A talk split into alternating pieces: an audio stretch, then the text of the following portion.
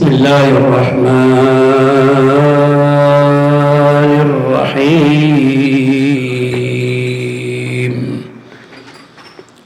صلى الله عليك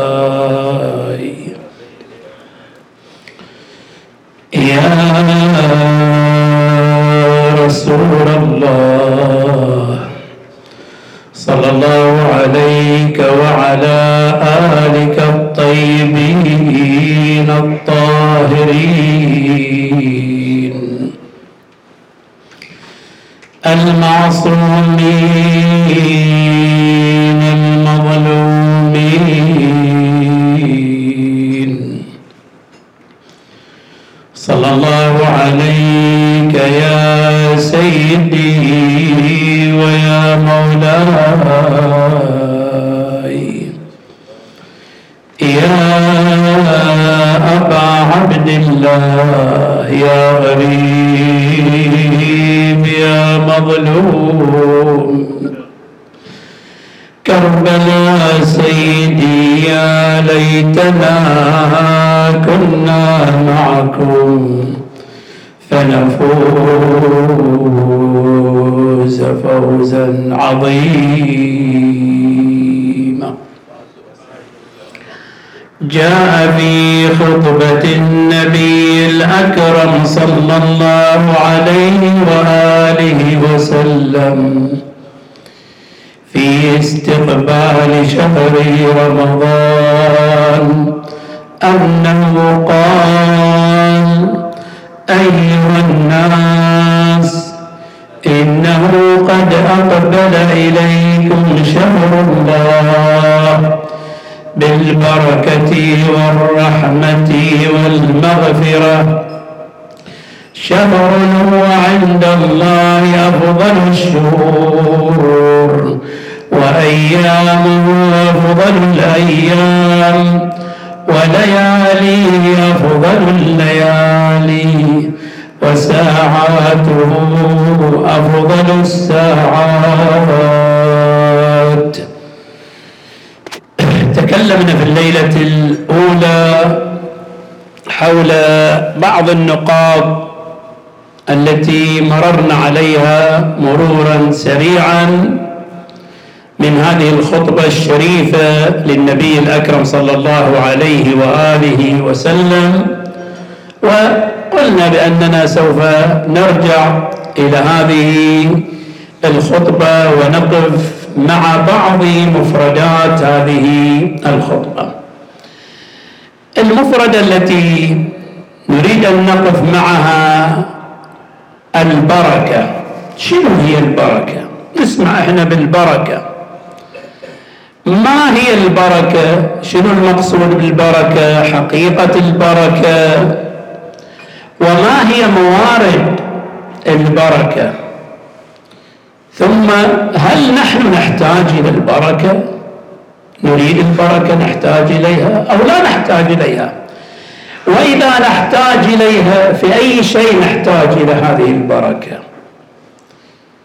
أيضا ما هي أسباب البركة؟ وما هي أسباب رفع البركة؟ سنقف في هذه الليلة مع النقاط الثلاث الأولى. ما هي حقيقة البركة وما هي موارد البركة وهل نحتاج إلى البركة وفي أي شيء نحتاج إلى البركة؟ البركة تعريفها هي النماء والزيادة والثبات والاستقرار. وهي في كل نعمة وموهبة إذا واحد يرزق موهبة أو نعمة وتبقى هذه النعمة. عنده لا تزول. هذا معناه البركة. مثل الصحة مثل الأمان مثل الذرية. بأن تبقى الذرية. الأموال تبقى عند الإنسان. ما تصيبه طوارئ وتروح من عند الأموال وكأنها لم تكن. لا. ولذا العلامة الطباطبائي في الميزان في المجلد السابع صفحة 381 يقول وبالحقيقة أن البركة هو الخير المستقر في الشيء واللازم له. كبركة النسل وبركة الطعام وبركة الوقت شلون بركة النسل؟ خلينا نجي شوي نعيش مع مفردة من مفردات البركة. البركة في الناس كما في يعني في جانبين. الجانب الأول البركة في النسل في الذرية. أن يكون هناك جانب كمي يصير عدد لهم كثير. واحد يرزق عشرة عشرين ثلاثين أربعين من الولد. وكلهم زينين وصحتهم وعافية وسلامة. هاي بركة بركة. هذا جانب في بركة الذرية وفي النسل وهو أن يكون العدد كثير. أو لا يكون لهم بقاء وخلود. أو يكون لهم أثر من الآثار المعنوية عطاء فكري عطاء علمي عطاء في جانب الخير للمجتمع. بركة في الذرية. شوف القرآن عندما بعضهم عير النبي صلى الله عليه وآله وسلم بأنه أبتر لا ذرية له. شنو القرآن؟ قال قال إنا أعطيناك الكوثر. الكوثر الخير الكثير. العطاء الكثير. صلوا على محمد وآل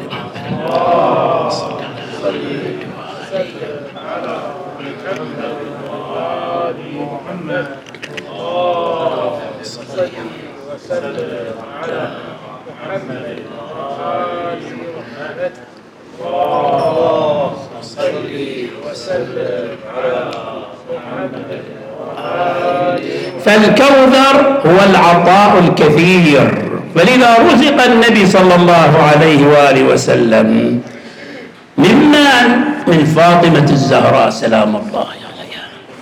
رزق منها هذه الذرية الكثيرة كثيرة.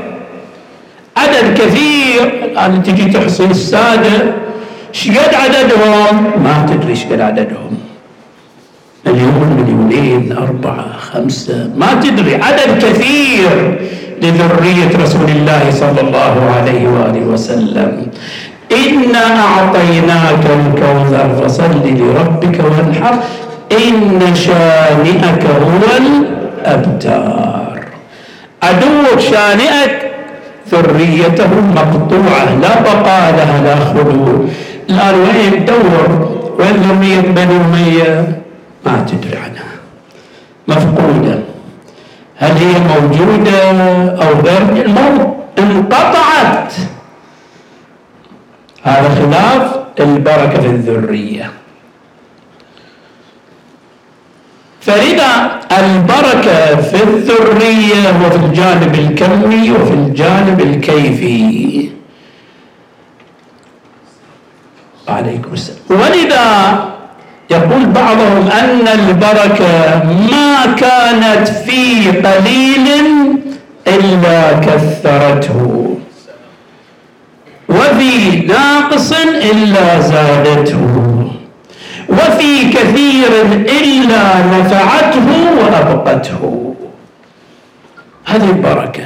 دائما نماء زيادة عطاء فيها ولذا تشوف القرآن يريد يقرب لنا البركة تقريبا حسيا. شو يقول؟ بسم الله الرحمن الرحيم. مثل الذين ينفقون أموالهم في سبيل الله كمثل حبة أنبتت سبع سنابل في كل سنبلة. كم؟ ما تحبه بس انتهت الآية. والله يضاعف لمن يشاء. بعد. والله واسع عليم.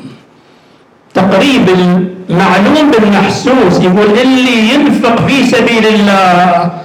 طبعا الإنفاق في سبيل الله هنا وإن كانت الآية جاءت في مورد الجهاد في سبيل الله لكن كما يشير العلامة الطباطبائي يقول لا يقصد منها إنفاق الأموال في سبيل الجهاد لا وإنما هو الخير. كل شيء تعطيه كل شيء تنفق تنفقه في سبيل الله فهو مورد لهذه الآية. كلمة ابتسامة ابتسامة ابتسامة الإنسان في وجه أخيه صدقة الكلمة أيضا هي خير لأنها تعطيه ارتياح تعطيه فرح تعطيه سرور. إدخال السرور على قلب المؤمن. كله هذا خير. فالخير دائرته واسعة جدا ليست محدودة. بمجال معين. لا. مثل الذين ينفقون أموالهم في سبيل الله كمثل حبة أنبتت سبع سنابل. حبة ريال يولد كم؟ سبعة. والسبعة يولد كم؟ سبعمائة. هذا تقريب. فقط تقريب على إحنا لأنه هناك نشوف سبعة وسبعين سبعة وسبعين في القرآن لكن هذا شنو؟ للتقريب لأنه الكثرة موجودة عندنا بهالمقدار ذي. وإلا القرآن يقول والله يضاعف لمن يشاء. الله سبحانه وتعالى إذا تصير عند الإنسان نية صادقة مخلص يعطيه يعطيه أكثر وأكثر وأكثر. عطاء الله لا حد له. ولذا يقول والله واسع عليم. عطاءه واسع جدا واسع. من ذا الذي يقرض الله قرضا حسنا فيضاعفه له؟ أضعافا كثيرا اللام يجي يقول إني في أطلاق في كثير يعني لا حد له. اضعافا كثيرة. شوف أنت الآن إحنا في موسم شهر رمضان ونقرب القضية قضية البركة بشيء يوميا نتعامل معه في شهر رمضان. ما هو؟ كتاب مفاتيح الجنان. هذا كل بيت كم كتاب في مفاتيح الجنان؟ يمكن بيت فيه كتاب واحد بيت فيه ثلاثة في أربعة. كتبت قبل مفاتيح الجنان كتب في الأدعية. وبعده أيضا كتبت كتب في الأدعية. لكن البقاء والخلود والنماء والثبات والاستقرار الآن ننحر للمسا وين؟ لمفاتيح الجنان. لمفاتيح الجنان. للشيخ عباس القمي المحدث القمي. هذا الذي هو من علماء الشيعة في القرن الرابع عشر. الذي مدفون هو عند أمير المؤمنين. إذا تدخل من بوابة القبلة هو على اليمين مدفون مع أستاذه الميرزا النوري. لكن هذا الكتاب يعتبر بركة. يوميا يقرأ منه يوميا يستفاد منه يوميا يصل خير إلى الشيخ عباس القم. هذا بركة هذا بركة بركة. ولذا البركة لها موارد متعددة. ما هي موارد البركة؟ ما هي مصادق البركة؟ البركة تكون في الأماكن في المكان. تكون في الأشخاص. تكون في الزمان. إن أول بيت وضع للناس للذي ببكة مباركا وهدى للعالمين. أن هذا البيت الذي وضع للناس فيه بركة. إلى الآن الناس تحج إليه وتقصده. وهو مبارك. سبحان الذي أسرى بعبده ليلا من المسجد الحرام إلى المسجد الأقصى الذي باركنا حوله. مو بس المسجد الأقصى فيه بركة وهو مقدس. لا أيضا البركة حوله. بأي نوع؟ بأي نحو؟ البركة موجودة. البركة إما أن نقول أنها بركة من حيث الخيرات المادية الموجودة حول في أرض الشام حول بيت المقدس. وإما أن نقول لا هذا رأي آخر. أنه البركة هنا بأنها هي محل وجود أرض الشام وجود الأنبياء. انطلقت منها كلمة التوحيد انطلق منها رجال الإصلاح والتغيير انطلق منها أولياء الله أوصياء الله في أرض الله. ونشروا كلمة العدل والعبودية في المجتمع البشري. هذا بركة مصداق مصاديق البركة. أيضا في المكان في المكان كما جاء في قضية نبي الله نوح عليه السلام. عندما ركب السفينة وأرادت السفينة أن تستقر يخاطبه الله ويؤدبه. أدبني ربي فأحسن تأديبي هذا تأديب من الله سبحانه وتعالى. ونحن أيضا نستفيد من هذا التأديب. شو يقول له؟ وقل ربي أنزلني منزلا مباركا.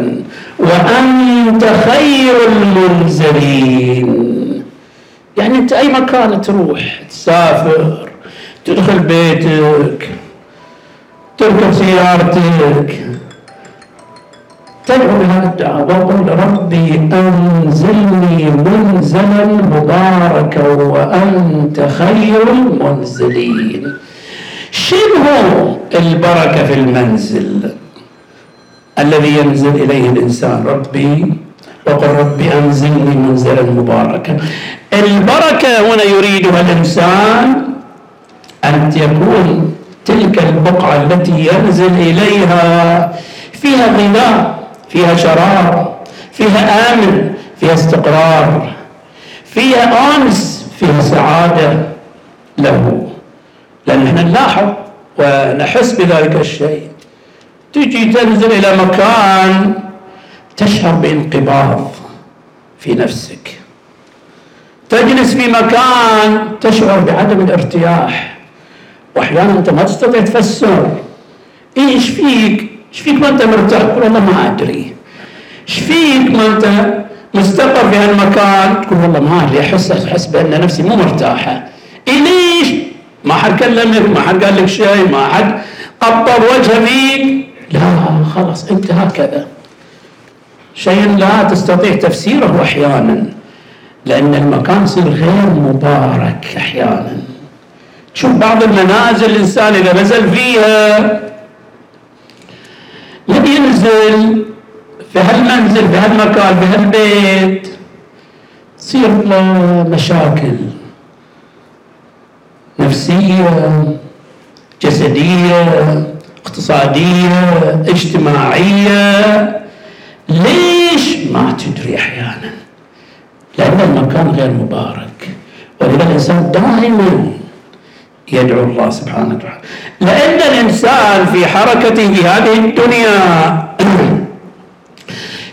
أنه يحتاج إلى الأمور المادية.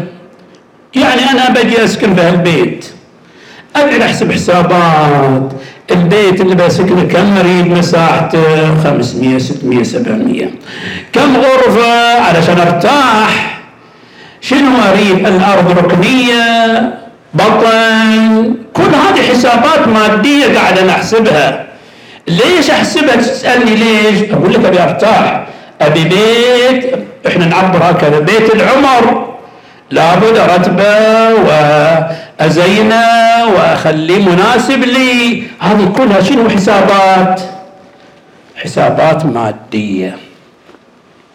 طيب الحسابات المعنوية وينها؟ الحسابات الغيبية. الإنسان كما أنه يحتاج إلى إمدادات مادية يحتاج إلى إمدادات معنوية والمؤمن لابد أن يجعل في حركته في هذه الدنيا للإمدادات الغيبية دور. شنو الإمدادات الغيبية؟ يعني المرتبطة بالله سبحانه وتعالى. شوف الله يقول واعدوا لهم ما استطعتم من قوة. يعني جهزوا نفسكم بالسلاح المناسب. بعدين يقول شنو؟ إن تنصروا الله ينصركم ويثبت أقدامكم. هنا الإمدادات المعنوية مو بس تتوجهون إلى الجانب المادي والله إحنا نجيب أعظم أسلحة متطورة. طيب زين الجانب الروحي المعنوي الجانب الإيماني العقدي وينه؟ هذا لابد له دور في حياة الإنسان. اذكروني أذكركم. لابد تذكر الله سبحانه وتعالى.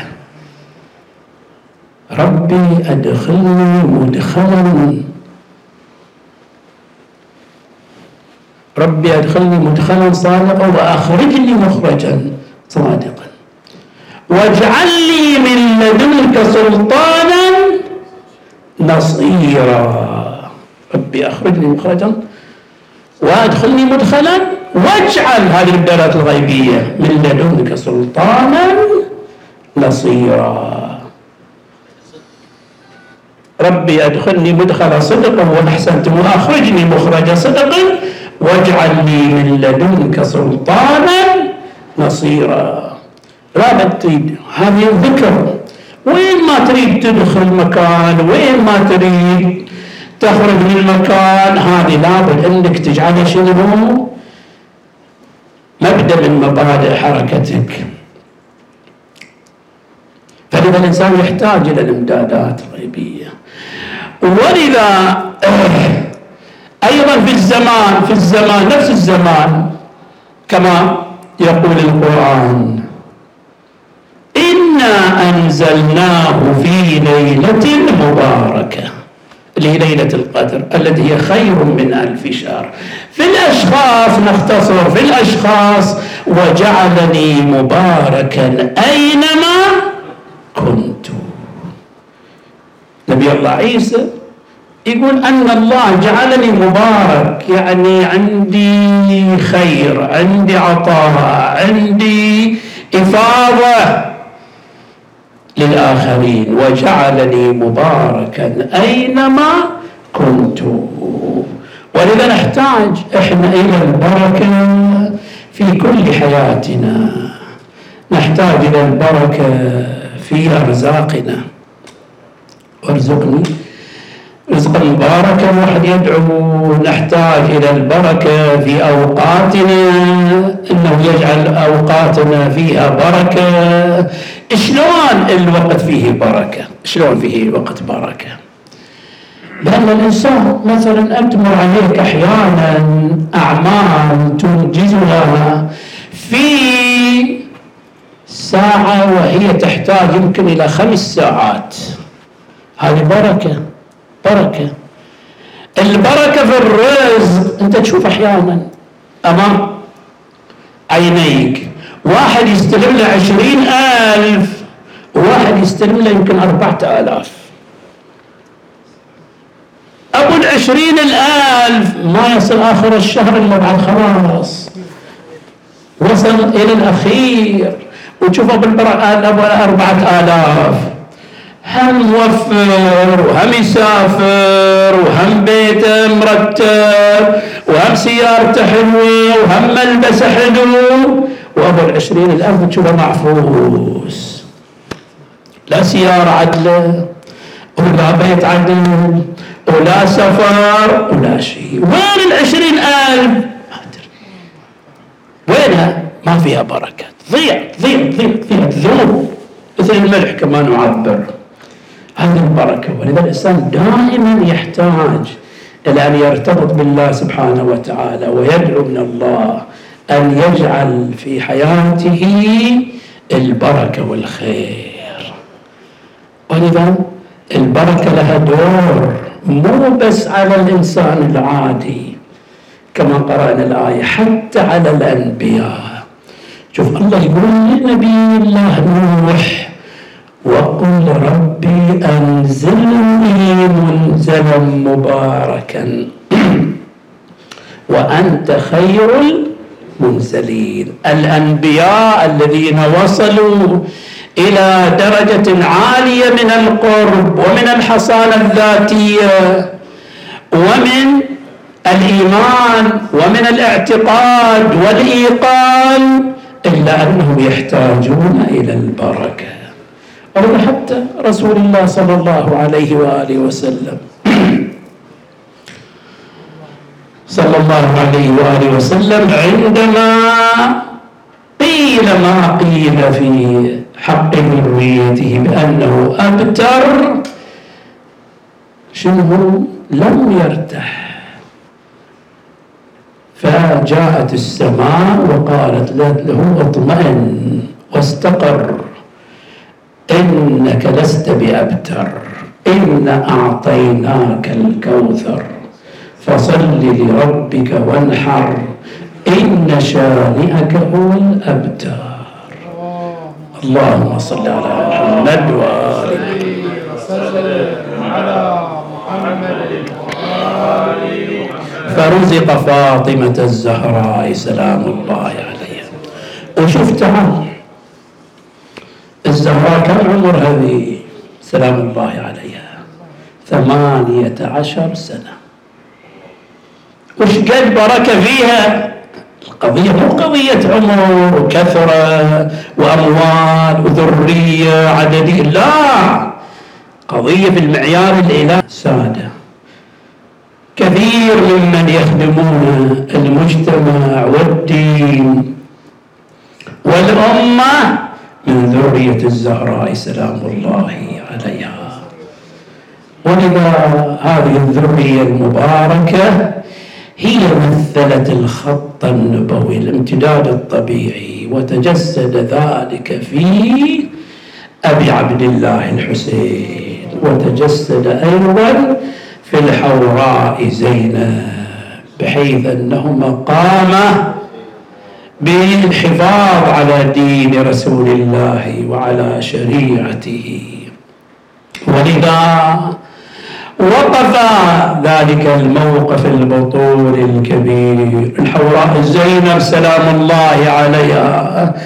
ما إن استشهد ابي عبد الله الحسين سلام الله عليها إلا وأنيطت إليها مسؤولية الحفاظ بجانب السجاد سلام الله عليه على هذا الدين وعلى هذه الشريعة. ولذا الحوراء قامت بدورها بعد أبي عبد الله الحسين. في ليلة الحادي عشر تلك الليلة الكئيبة الحزينة الأليمة الشديدة قامت الحوراء بجمع الأطفال. والأرامل جلس الأطفال حول حول الحوراء زينب سلام الله عليها. فأخذ كل واحد يلتفت إلى الحوراء زينب سلام الله عليها. هذا يقول لها عم عم أين أبي؟ وذاك يقول لها عم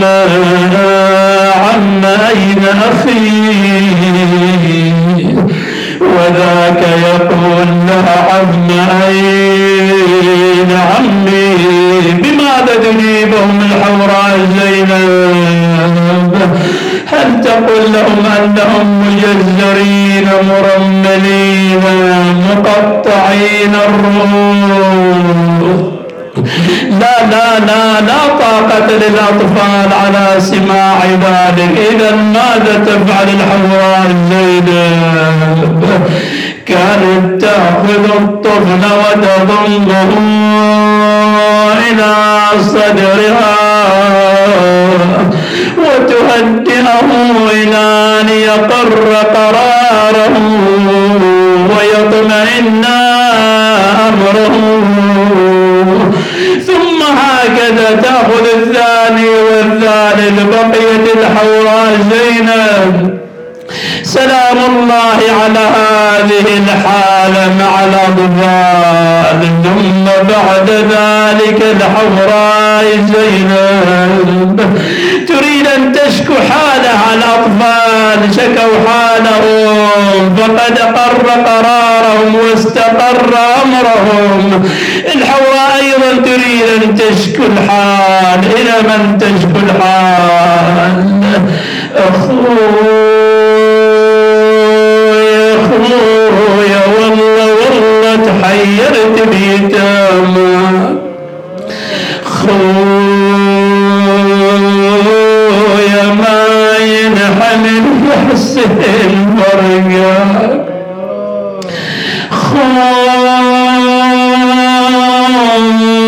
خويا والبدل هذا الوقت ردناك آه بعد بعد شي تقول الصاحب يقول يما بدمع جاري بدمع جاري.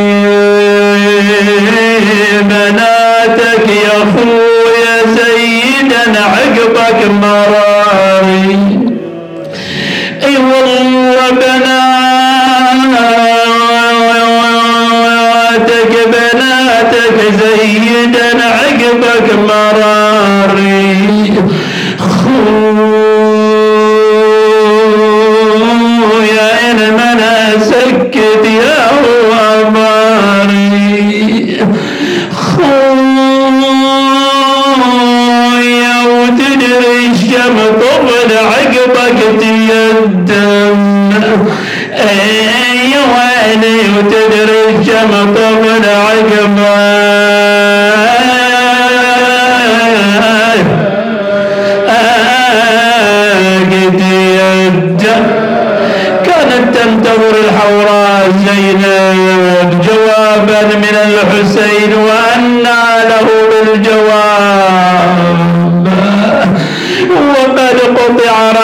عن جسده ولذا حولت بطرفها إلى إيه؟ إلى الغريلة حامل حمى علي وأصبحت تشكو الحال لأبيها يا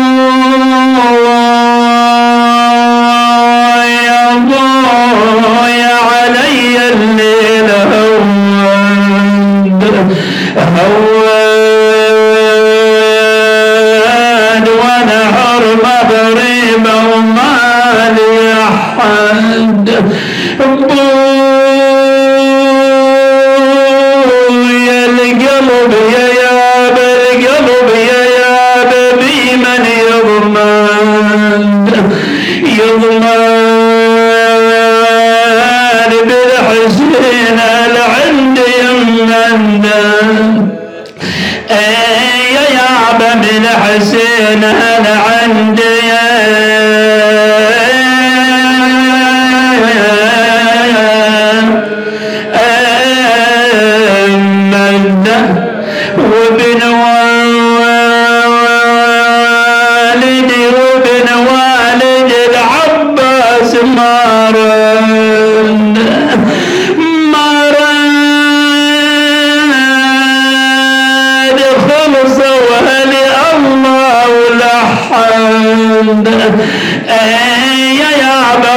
صواني الله